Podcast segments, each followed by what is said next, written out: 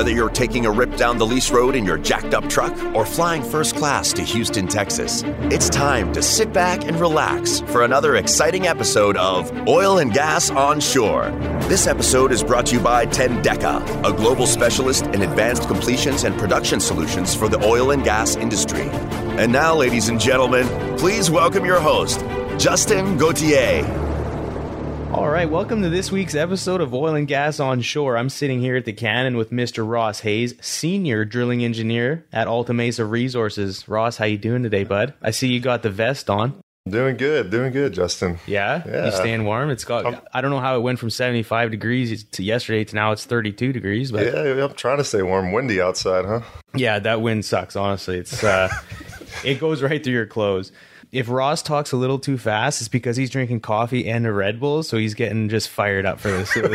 this is hilarious. I've never seen someone drink coffee and Red Bull at the same time, except for when it was like two in the morning. But Well, it's all good.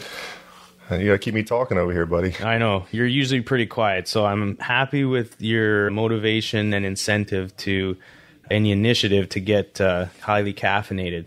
So, interesting story for the listeners. We actually met when I was working at Newpark as a drilling fluids engineer, and we were offshore or on an inland barge in Louisiana, just Yeah. south of New Iberia, That was- right? That was about 2012 over at Weeks Island. Yeah. That's right. Some interesting drilling days out there, but I, I was a mud engineer.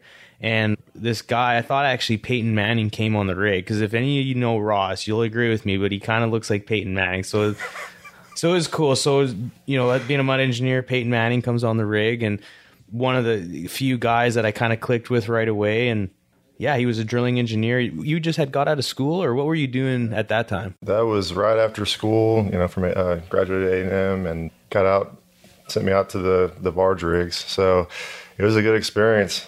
I remember sitting out there at night with you though, just talking about different things on the rig, man. Just trying to learn everything I could, and that was that was a fun time. And other than the fact that you're stuck on a, a metal island. Yeah, yeah, a metal island that's about 200 feet from shore. So you're like close enough to where you could get to land, but not close enough to where if you went through that, you'd probably get eaten up by some weird Louisiana mosquitoes or some strange alligator. They actually had polar. Remember that? No, re, recut that. Remember what? they had a. Remember, actually on that island, they actually had bears. The did you, remember- did you know that? That was a. was I a- did not know about the Weeks Island Bears. That sounds like a team. like you can make a team, like the Weeks Island Bears. Where are they from? Louisiana? No, Yeah, they're not. it's actually a little preserve, that nature preservative area where they actually had some bears out there. So, That's crazy. I had no idea. Huh. One place you can see an alligator and a bear. No kidding. That's strange. I've never heard of that. I learned something new today, and I was out there for like a year. Yeah. I'm surprised someone didn't try and. I mean, you know, in Louisiana they eat pretty much everything, so I'm pretty sure they, someone at some point probably tried to uh, hunt the bear. But uh, nonetheless, moving on, and I actually brought this up in the last episode because I just find it so captivating. So, remember when we were at Casino Night? You were talking about the Fyre Festival. Oh yeah, Yeah, the Netflix. Yeah. So I watched it He did. super crazy.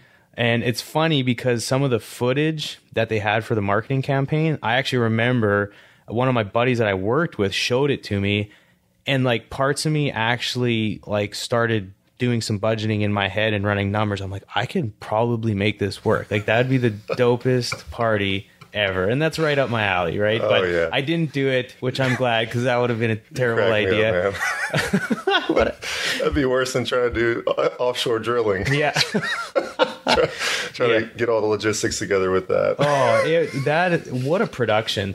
But in just the sickness of of this, the guy, the main guy, mentally, he's just I, I can't fathom everything that he had going. But it was almost like, and again, I, I brought this up with Ian in the last episode. It's like you're in so deep. It's like you might as well just go all in and try and figure it out and and see what happens. But that was crazy. Yeah. Was that would that be something you would go to, Ross? No. No? I'm Okay. A, I'm a pass on that one. But you did go to to Vegas to the EDC festival, and you told me about your experience there. that was cool. No, I'm no. glad that you did that because you're definitely not a like a hardcore EDM type of guy. That was a bachelor party, and I was forced into that. One of my really good friends wanted to go and have some fun over there. So, Yeah, no, it's it's actually a quite quite a cr- the the production and the lights and everything. It, it's pretty neat. So I'm not going to judge you because I actually enjoy that kind of stuff. But Hey, uh, you do you do what you can for your best friends. Is that right? That's true. That's true. like yeah. Well, let's uh considering this is a, a podcast. Man, you really uh, you what? took me took me for surprise there. Well, hey. Listeners want, you know, the true story behind uh, the guy sitting behind the microphone. So we had to get, you know, we got to break the ice a little bit. Yeah. But so let's focus on what this podcast is about: oil and gas onshore. You're obviously a drilling engineer, like I mentioned earlier. So how how'd you get in the oil field? And tell us a little bit about your background. Okay, well, my oilfield experience has only been of seven years, so it's not a not a whole lot like some some of our other you know people out there. So my, my parent, my dad was in the oil, oil industry. I'm fourth generation now, and so his parents were in oil and gas as well, uh, working West West Texas actually, South Texas, West Texas areas Before the Permian boom. before the boom. Yeah, I Oh, mean wow. a long time ago, right? Yeah. Um, so and then his his mom's father was in oil and gas. So yeah, it's been a. I tried to do something else at first, but you know, I came right back in into the to the mix of the oil, oil and gas uh, world. So Right. So were you kind of pushed into it, or like you said, you tried to do something else? Like, what, what was it? No, I so I originally when I went off to school, I was uh, I went to Southwestern. I played basketball there, and I was looking to be a dentist. Or, Okay. you know the hours looked amazing, the pay Yeah. looked amazing. You know, it's just that everything was set up there, right? Yeah. Got in there, started studying the biology, and it's just man, I, I always liked you know math growing up, and Mm-hmm. there just wasn't a whole lot of math, and it was it was mostly just memorization of biology and you know different things, especially your core curriculum starting out. So that was. That- that's something I really enjoyed that much, you know. Yeah, it was just it, it wasn't it wasn't what it was cracked up to Yeah, be. so But I have to say that you you're at least on the right track because like dentists, like when I go to the dentist, they come in, they take a quick look, yeah, everything looks good, yeah, blah blah blah. And I'm fortunate, like I hadn't had any problems, but it, their job seems super easy, and I know they make like crazy bank. And one of my buddies from back home in Canada, and and no offense to dentists out there, because I know everyone that's in business is is in the business to make money, but like they'll be like, oh yeah, you need this, that, and the other, and the average person wouldn't even know, but apparently they ups like I think they're they go to salesman school because they tried to upsell me on some like crazy whitening and then this like filler stuff and everything else and then I work out with a guy at our gym who is a dentist who's actually is, you know very humble and will like tell you what you really need and I was telling him all this stuff and he's like dude you don't need anything like you don't even probably need to go to the dentist every year like the way you know like you take care of yourself whatever blah blah blah but the point I'm trying to make is dentists will try and upsell you. So if you if I ever come in, guys, don't try and sell me on something I don't need because I'm in the sales Oh, business yeah, and I'm I sure try oil and to. gas isn't that way. Well, right? we never sell you stuff we don't need, Oh, right? yeah. All my salesman buddies out there, we're all very Mm-hmm. ethical and we always try to do the right thing for the customer. I promise you. Yeah, I'm sure that's always that's always the case. It is. It is for sure. So, Yeah, I'm sure you guys don't take advantage. You sales sales guys and oil and gas. So do you think that happens? Huh? Do you think that happens? What? Salesmen taking advantage of people? I think they maneuver numbers and do things they need to do to to get. I mean, yeah, A yes. little bit. Okay, you you don't have to paint You pretty know, the, when when does the quote really match the the actual work done? Well, that's true, but Mother Nature sometimes has a different plan, so oh, we yeah. can't always. that's that's true. just like weatherman, they say uh-huh. it's going to be seventy tomorrow, and it's fifty, and they still get paid the same. That's just the way it goes. But you actually gave me a good quote a while back about the lawn mowing thing. I know Uh, that's your brother-in-law's, but I think it needs to be said because this is the perfect opportunity for it. Okay, yeah. So it's somewhat of a uh, saying or joke. I don't know how you want to take it, but Okay. it's like the new oil industry is uh, you have lawn mowing companies and you have tree trimming companies, right? Yeah. Your lawn mowing companies are the guys that they just want to hit every house. They want to hit every well, man. They- Yeah. and you know they're it's a commodity business. They want to they're going to price it in just how you know, they just, just want to have as many as they can. It's not about the service, right? And then you have your tree trimmers who come by. You know, they have something a little special, you know, Yeah. like those mud guys, oh, those mud guys. you know, they're chemicals, right? Yeah. So, no one understands chemistry, Yeah, so that's so those guys thing. will come by. You know, we, we can we can help your well do this or that. You know, and they, you know they charge a lot more, and the, but they're not looking for every well, right? They're they're just trying to catch catch you know ten out of the out of the fifty uh, wells or you know whatever it is. It's just it's just it's a little joke him and I have. You know, he he told me I thought it was, that was That's that's a good analogy. I can respect that because I mean, honestly, a lot of times on the mud side, we're we're looking for the trophy wells, you know. So it's I'm gonna just call myself Mr. Tree Trimmer from now on. I like that. so anyway, let's get. I think it's kind of steer it back to where you were. So you you you, you were forced kind of in the, into school to. You went to A and M, and then tell us a little bit about that. Yeah, so my education started at Southwestern. I did a dual degree right after I found out I didn't want to do the you know whole dental route. I did went into a dual degree program there, and which required me to do two more years at Southwestern, and then I did two years at A and M. So finished up there with mechanical engineering, and then because I went into mechanical engineering, not because I did, really wasn't looking to get in oil and gas. It was Right. It was And mechanical, you can kind of. I mean, that Exactly. It's not specialized, so it actually kind of help if you want to get into something different. and yeah, and I just I was at the point in my life where I you know just wanted to see expand my horizon, see what all, see what all was out there, right? Yeah. So, well, lo and behold, graduated and came back to Houston. You know, I'm from Houston, so it's the market here is predominantly oil and gas. Obviously, we're getting a lot more industries in, in the city here, but Yeah. when I came back, you know, it was it was the market was still doing a booming, having a lot of people going to work, oil and gas industry. So yeah, I decided to jump right in, and I want to get you know get on the drilling side. Yeah. that's where talking to my dad, just under he told me that's where you're going to learn the most starting out. So so that, that's the route I went, you know, and then lo and behold, I still am drilling today. Yeah, hey, that's. I mean, that's an exciting part of it. But I, I do want to ask you. Let's back up a little bit. You went to A and M. Do you know anyone or how to get our my friend Howard Wood a ring? His got stolen. He's an A and M graduate. Do you have any idea how to go about doing that? How to get a ring?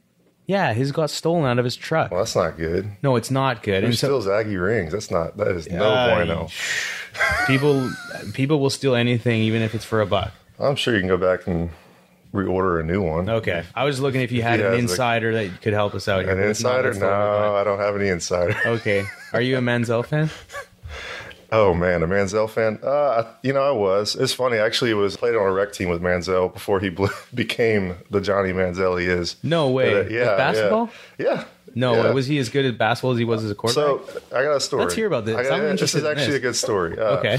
So we were on the rec team as some buddies of mine at A and M, and you know they he'd put together a team, and I just showed up and played. You know, Yeah.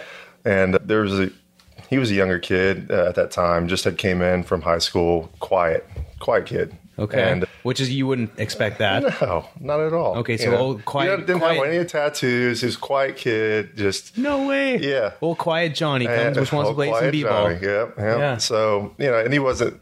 So we're sitting there one day. The game had been canceled. The other team didn't show up, and we're just start lobbing the ball up and trying to dunk and you do all this stuff. Mm-hmm. Well, he comes up and just throws the ball off off the side of the glass, and I mean, I'm telling you, his head's above the rim, and I'm going, oh my goodness.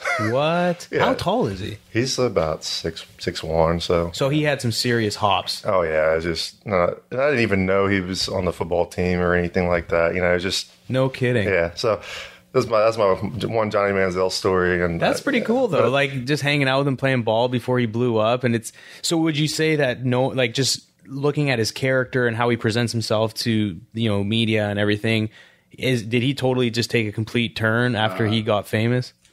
I mean I, mean, I all think that's what. Yeah, I don't. I don't yeah. yeah, but I mean, not in a negative way. I'm just saying, like, because you said he was quiet and this and that, and then all of a sudden he, you know, obviously got a little bit of, you know, confidence. That I was say just a little time I spent with him. I don't. I have no Yeah, idea. no, that, hey, look, that's pretty neat. I, I, I can appreciate that. I mean, I love basketball, and to to know it, it's neat because you, you nobody can argue his athletic ability, regardless of character and his decisions he does off the field. I mean, the fact that a white dude at six one can throw it off the glass and have your head above the rim and dunk, that's pretty impressive. There's not that many dudes I played basketball with in high school that could do that, or even you know at a college level that are six foot. So, but anyway, so yeah, A and M, and then so you got in to the oil field, you got into drilling, you worked a little bit uh, in South Louisiana with me, and then you got actually put up into the stack when you guys got busy there. So tell us a little bit about drilling in the stack and some of the challenges that you've seen there or some of the advancements in technology because i remember you know starting off there you know days were a little challenging and shoot by the end of it you guys were knocking out wells left right and center and setting some pretty good records so tell us a little bit about the sort of evolution in that if you don't mind Yeah, so the stack is considered part of a shale play, right? But really, it's just uh, it's not. It's Mississippi lime. It's a little bit harder drilling. Can have cherty elements to it, and you know, damage a lot of bits along the way. And but, you know, the, our our drilling team. I mean, you know, all the guys there. It's it's a it's a great group of guys that I'm working with, and yeah we were able to accomplish a lot during our time our time drilling there. Went from you know average wells that were in like the 16 to 20 day range down to you know 12 and 13. So yeah, there's been a lot of advancements though as far as you know the mud. You know our mud systems have improved quite a bit up there. Some people use oil base. Some it's it's a really complex area when you really look at it. A lot of people doing a lot of different things depending on where you're at and the pressure regimes you're at in that that formation, right? So, but you know, we learned a lot. Yeah. And uh, just you know, there's a lot of a lot of data that was captured. Trying to learn from that data and improve on on little things. Right. That's Right. the. I think that's the one one thing we did really good at was not trying to change a whole lot at, at once. It was just you know just gradual improvements gradual bite size improvements so we could understand the elements that were or you know how they worked and, and if they did help or didn't help. You know. Right. So, what would you say going from inland barge work in South Louisiana up to the stack? What would the biggest difference between offshore and land? Would you say from a Oh, drilling standpoint? Logistics. Logistics, I mean, yeah. You talk about having to tugboat over, you know, all your everything yeah. to just driving driving down the road. It's uh, it's just it's all logistics. Yeah. Yeah. So, but everything. So on, on surface, it's definitely a lot different to set up the rig. Like you said, you're you got to plan logistics. And for people out there who've never worked on an inland barge, you basically have a little dock, and you can see it looks like a big triple with like a triple size drilling rig floating on this big pontoon boat essentially so you kind of and you have these other big pontoon boats Yeah, and it, it all moves together, right? So that is one nice thing, you know, logistically easy. It all moves together, and it's all one one piece. Whereas on the land rig, you have, you know, you break it apart, and it's like an erector set. So right you know, truck it down the road to the next spot. But yeah, I mean, that, so looking at it's mostly just the equipment difference, and then also like I go went back, you know, drilling offshore too. You have a lot more compliancy that you have to deal with. So ah yes so a few more things, testing procedures that are are a lot more regulated out there. So things like that, you know, you really have to pay attention to a lot more than Makes than sense. do. I mean, not that we don't skip on anything that we're due in Oklahoma either. It's just it's just more every 14 days you have to test your BOPs. Well, they don't have that in Oklahoma, right? It's Right. test your BOPs when you rig up and and then test them on every new well, right? And then that's that's about all that they require. And Hmm. Is it just- be, is it because they already have enough data points to where they know that the likelihood of having something happen is less versus offshore? You, I mean, offshore you you typically have higher mud weights, more pressure. Is it for that, or is it because if offshore, if something happens, you're not as it's not as easy to actually exit location like on land. Pretty much everyone can get in their truck and drive away if something happens. Like, wh- why would that be? Like, I, I'm So yeah, so I- I think there's just the liability, the liability of everything. It, really takes it up a notch when you get onto the water, but that doesn't mean you can cut corners on land either. Right. Right. You, everyone needs to be compliant how they handle their business, and yeah, it goes back to all their data points that the state, whatever state or regulator is has for that, and Right. they determine is the rules there. Gotcha. When you get on the water, you're talking federal. So Yeah, good point. Yeah. So I mean, you- you're dealing with different entities and different belief systems. So at that point, it you know you just comply.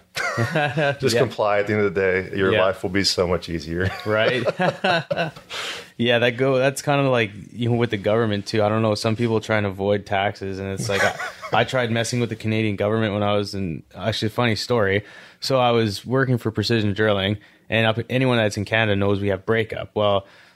During breakup, you go home, and a lot of times back in the day and back in the early 2000s, you could collect unemployment. So tool pusher would say, "Hey, time to go to the house, and we'll call you in a couple months once you know it warms up, and we can drive to basically when we can move the rig. We'll let you know."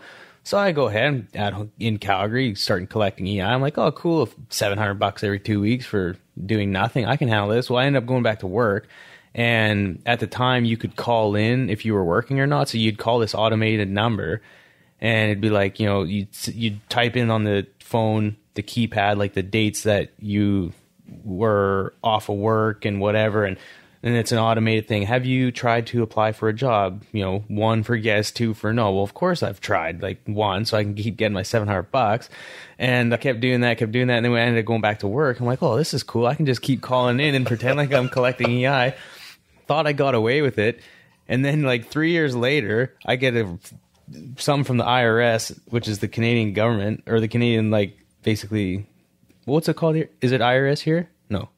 What's IRS, yeah. No, what's Internal Revenue Service. right. Yeah. But what do they call it here? What do you mean?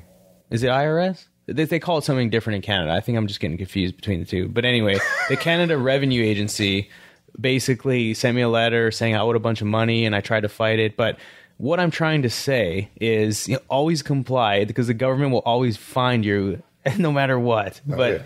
just for everyone out there listening, make sure you comply, just like Ross is saying, especially if you're Oh, drilling offshore. anyway. anyway, totally off topic. Yeah, completely. Yeah. Um, okay, let's talk about the stack a little bit more. So, producing out of the Mississippi lime, it's primarily oil, right? Or does we, it we have a mix. We have a mix. There's a mix. Yeah, we have okay. a mix, yeah. So, just like every other play, it's definitely commodity driven. So, what would you say the future of the stack is, or is there a lot more potential? Is there a lot more oil in place to be able to extract? Like, wh- where do you see things going? Let's assume that for the next five years, oil stays between, say, fifty-five and sixty-five bucks. Is it is it going to be something that continues to stay busy? You think? Moderately, yeah. You had, I mean, you have a great reservoir there. It's just you you have to make it economic, and you have to do the right things to not because it's easy to go and overspend in this industry, right? I mean, Everybody does. Everyone does, and it's and it's really easy to do because you hope for the best, and you know you don't always expect for you know just marginal marginal results. I mean, just in like just when we talk about the drilling rig, right? Every minute twenty five hundred dollars. When you look at our spread rate, I mean, we look at that as that's our baseline, you Right. know? How do we how do we meet our objective there? Wow. So on a day rate, you know, you're looking at the things stack up quick. So decisions are made and, you know, not the best hours, as you know, can be in the middle of the night, something happens or, but it all is going to, all going to come down to just getting everything on a cost control basis, getting wells drilled and completed at, you know, a cost that makes sense. And then also what we're finding is, you know, just finding out how many wells we can drill in each section Right. each drilling unit. You know, that's that's going on everywhere though. That's Right. not just here. That's not new. I Right. we're going to see a lot more of that unfold. I think in the next couple of years with with everything from the Permian to to the stack to you know Eagleford had some advantage. They were ahead of the game there. I think they they have a lot more understanding of what they have and what they need to do. Okay. Same with the Bakken. Right. But look at these plays that have been hyped. I would say. Yeah. I put air quotes in the as I say that because it's it's uh, you know it's going to take a lot for these these some of these areas to to really perform. So, Right. Interesting. Yeah. You know. So I think there is opportunity out there, and there will continue to be. It's just getting efficient as we evolve in this commodity environment, the price Yeah. environment. I mean, it's it's going to take efficiency, and it's going to take cost reduction efforts and all fronts from not only the drilling side, you know, completion too, and Right. production. Do you think, and that's interesting, let's touch on completions a little bit. So, if I remember correctly, we ran cemented, we were started with Packers, then went with cemented liners, or was it always cemented liners? So it's a little different up there since we are dealing with the Miss lime. It's not all cemented. We can have a lot of losses, so it could be particularly difficult for a cement job to to happen. So Right. we, we run most con- typically we run the Packer system. So do all of our people around us. They run a Packer system, Okay. Swallowable Packers, you know. Gotcha. And then as you get uh, in more pressured areas, you can run more more of a cemented liner in the hole. I got you. uh, with that. And then there, we had a few formations we were drilling up there too, that Oswego's and things like that, where we could run cement and Woodford cement. So Okay. So it Yeah. depended on It's- basically it's- the losses, which is yeah, it's just dependent on the sense. on the drilling conditions and what you're given, right? right. So would you say, with regards to completions, is there room for technology advancements on how much you can actually extract from the Mississippi lime, or would you say that everyone's kind of got it figured out? Like, is there more even room for improvement from a completions and how much you can technically extract versus how much they think is even there? Absolutely, Yeah? that's going to always evolve. Right. Yeah, they're they're gonna. I mean, technology is gonna continue that way, and that, that's the the amazing thing that we've had with. I think that we're gonna continue to improve on is the, all the data we we collect. You know, it's just mountains of it, Right. and it's how we use that to our advantage. Right. And with that, I think you're gonna have you know different styles of completions and different methodologies to achieve better recoveries. You know, whether that and then looking at secondary, tertiary recovery methods. That, that's all going to come way down the road, but mm-hmm. you know, in, in a price environment that makes sense, Right. it's all going to come back to that. So, at the end of the day, Gotcha. well, look, I want to take a quick break. And everyone out there, if you want to support the show, please subscribe and do me a huge favor and take a few minutes to leave a review on whatever platform you're listening to. Any feedback is welcome. So I want to give a shout out to Yank Mediciomi from the USA. Wrote, Congrats on the podcast. We'll reserve judgment for now. Good luck.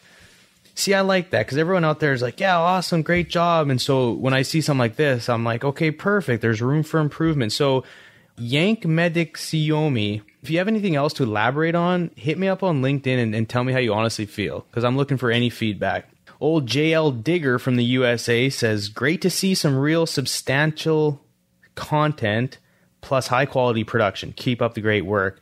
Appreciate that. Another one is from Dean's. I think that's old Dino up in our Denver office. So a big shout out to you, Dean. I appreciate you supporting the show. He says, hands down, the best oil and gas podcast out there. That's putting me on a pedestal and that scares me, but I surely appreciate the compliment.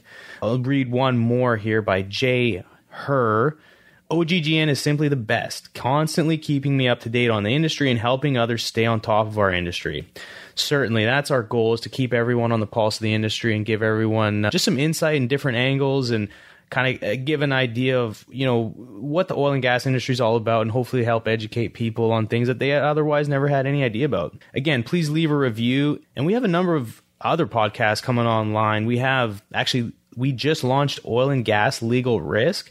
That's great. Please leave a review for Sarah. And go t- take a look at oil and gas this week. There's a few others out there. If you just type in oil and gas global network, the number of, you know, of our podcasts, they'll come up and just give a listen. Uh, we certainly appreciate the support. So, Ross, uh, one thing I wanted to ask is obviously there's there's a ton of operators in the stack.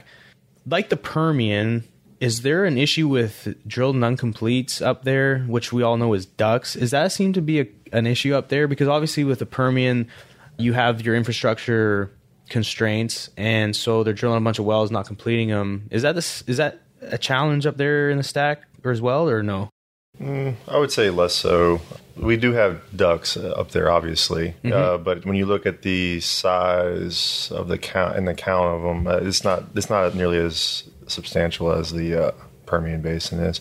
I mean, if you look at Oklahoma overall, yeah, that number gets up there, but it's still about you know probably half of, of the Permian. Just just numbers I was looking at recently on Drilling Info, but that's Interesting. Okay. Yeah, so Are there infrastructure constraints in Oklahoma? I would say that's the advantage Oklahoma has Okay. right now over a lot of these other plays. You know, the Bakken had its issues with takeaway. Permian obviously has its issues as we speak. That'll all solve itself over time, but it does take time to, you know, put pipelines in and find capacity to be able to take take things to market. So, but that is an advantage that Oklahoma has had, and for us, the you know the differentials there are not very very substantial at all, and they help you know they help our our margins. I would think they do. So yeah, no, that makes sense. That's I mean, then that's attractive for someone to come in that's looking at the stack to have that in place and it not be a challenge. That's got to be attractive for sure. What can operators up there do to kind of separate themselves? Because I mean, obviously,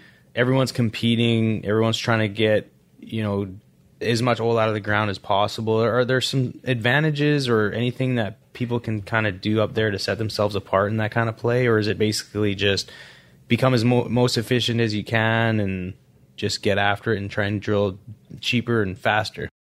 Thank you. Said it right. Yeah. Efficiency is king right now. You know, yeah. The getting cost redu- reductions down, you know, getting the right cost price point is what everyone should be trying to achieve today in today's market, I think. So, yeah. yeah and that that's always the case, right? Yeah. But even more so today. Right, cuz we've I mean, we've been just climbing out of a out of a bust you know 30s and 40 dollar barrel of oil which a lot of operators figured out how to make money even at those low prices and now we're better but I mean, I don't see it being 70 and 80 to where we can just spend money like it doesn't, you know, like it grows on trees. So, and it's difficult, right? Because you have the service side, they have to maintain good equipment too, right? You know, right. So you don't want to undercut people so bad that they can't provide performance because that, you know, yeah, I'd much rather just pay a little bit more for a service that would give you, you know, service companies the ability to maintain their equipment and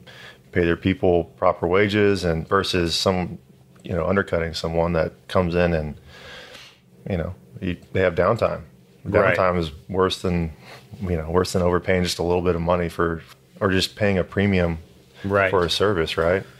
and that's an interesting mindset and i mean obviously we could make jokes out of that but that's i think that's important and certainly operators have a challenge of trying to please supply chain versus understanding sometimes you have to pay a premium to get quality service quality equipment quality product and ultimately where you save money is on days and efficiencies is where you gain that which sometimes the lowest bid is not always the best. But you know kind of going back to that it's it's important to you know develop a partnership with different service companies because ultimately they work for the operator but without they need each other we wouldn't be in business unless you guys were drilling if you guys didn't have good quality service hands And what? Yeah, well, exactly. where does So- it come to? It comes to the people. Yeah. I mean, Yeah, that's it- 100%. We are. This industry is just driven by the people. I mean, they make and break everything we do out Mm-hmm. Right. here. So Yeah, because not as much as we'd like to think we're fairly advanced in technology, we're not even close to being able to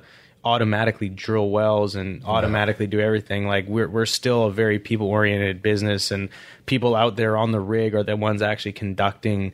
You know, and actually executing the jobs. It's not just pushing a few buttons. Right. You know, drill to ten thousand feet, click, and it's done. It's like everyone needs. There's so many moving parts and everything. So yeah, it's that's a that's something to to totally touch on, and I, I find that extremely important. And that's what I love about our industry is it's still a people person. There's a lot of handshakes. There's a lot of face to face meetings and planning and executing. and it's it's highly technical. You know, people out there aren't. You know, they have to be highly. They have to be trained in what they do. They have to. There's a. It's a lot that goes into it that people, many people don't see. You know, they just look at the oil and gas industry. Oh, it's a bunch of people out in the field. You know, just with greasy elbow, gre- you know, greasy, just getting greasy, right? yeah, yeah, getting greasy and making a bunch of money. and- yeah, making all this money.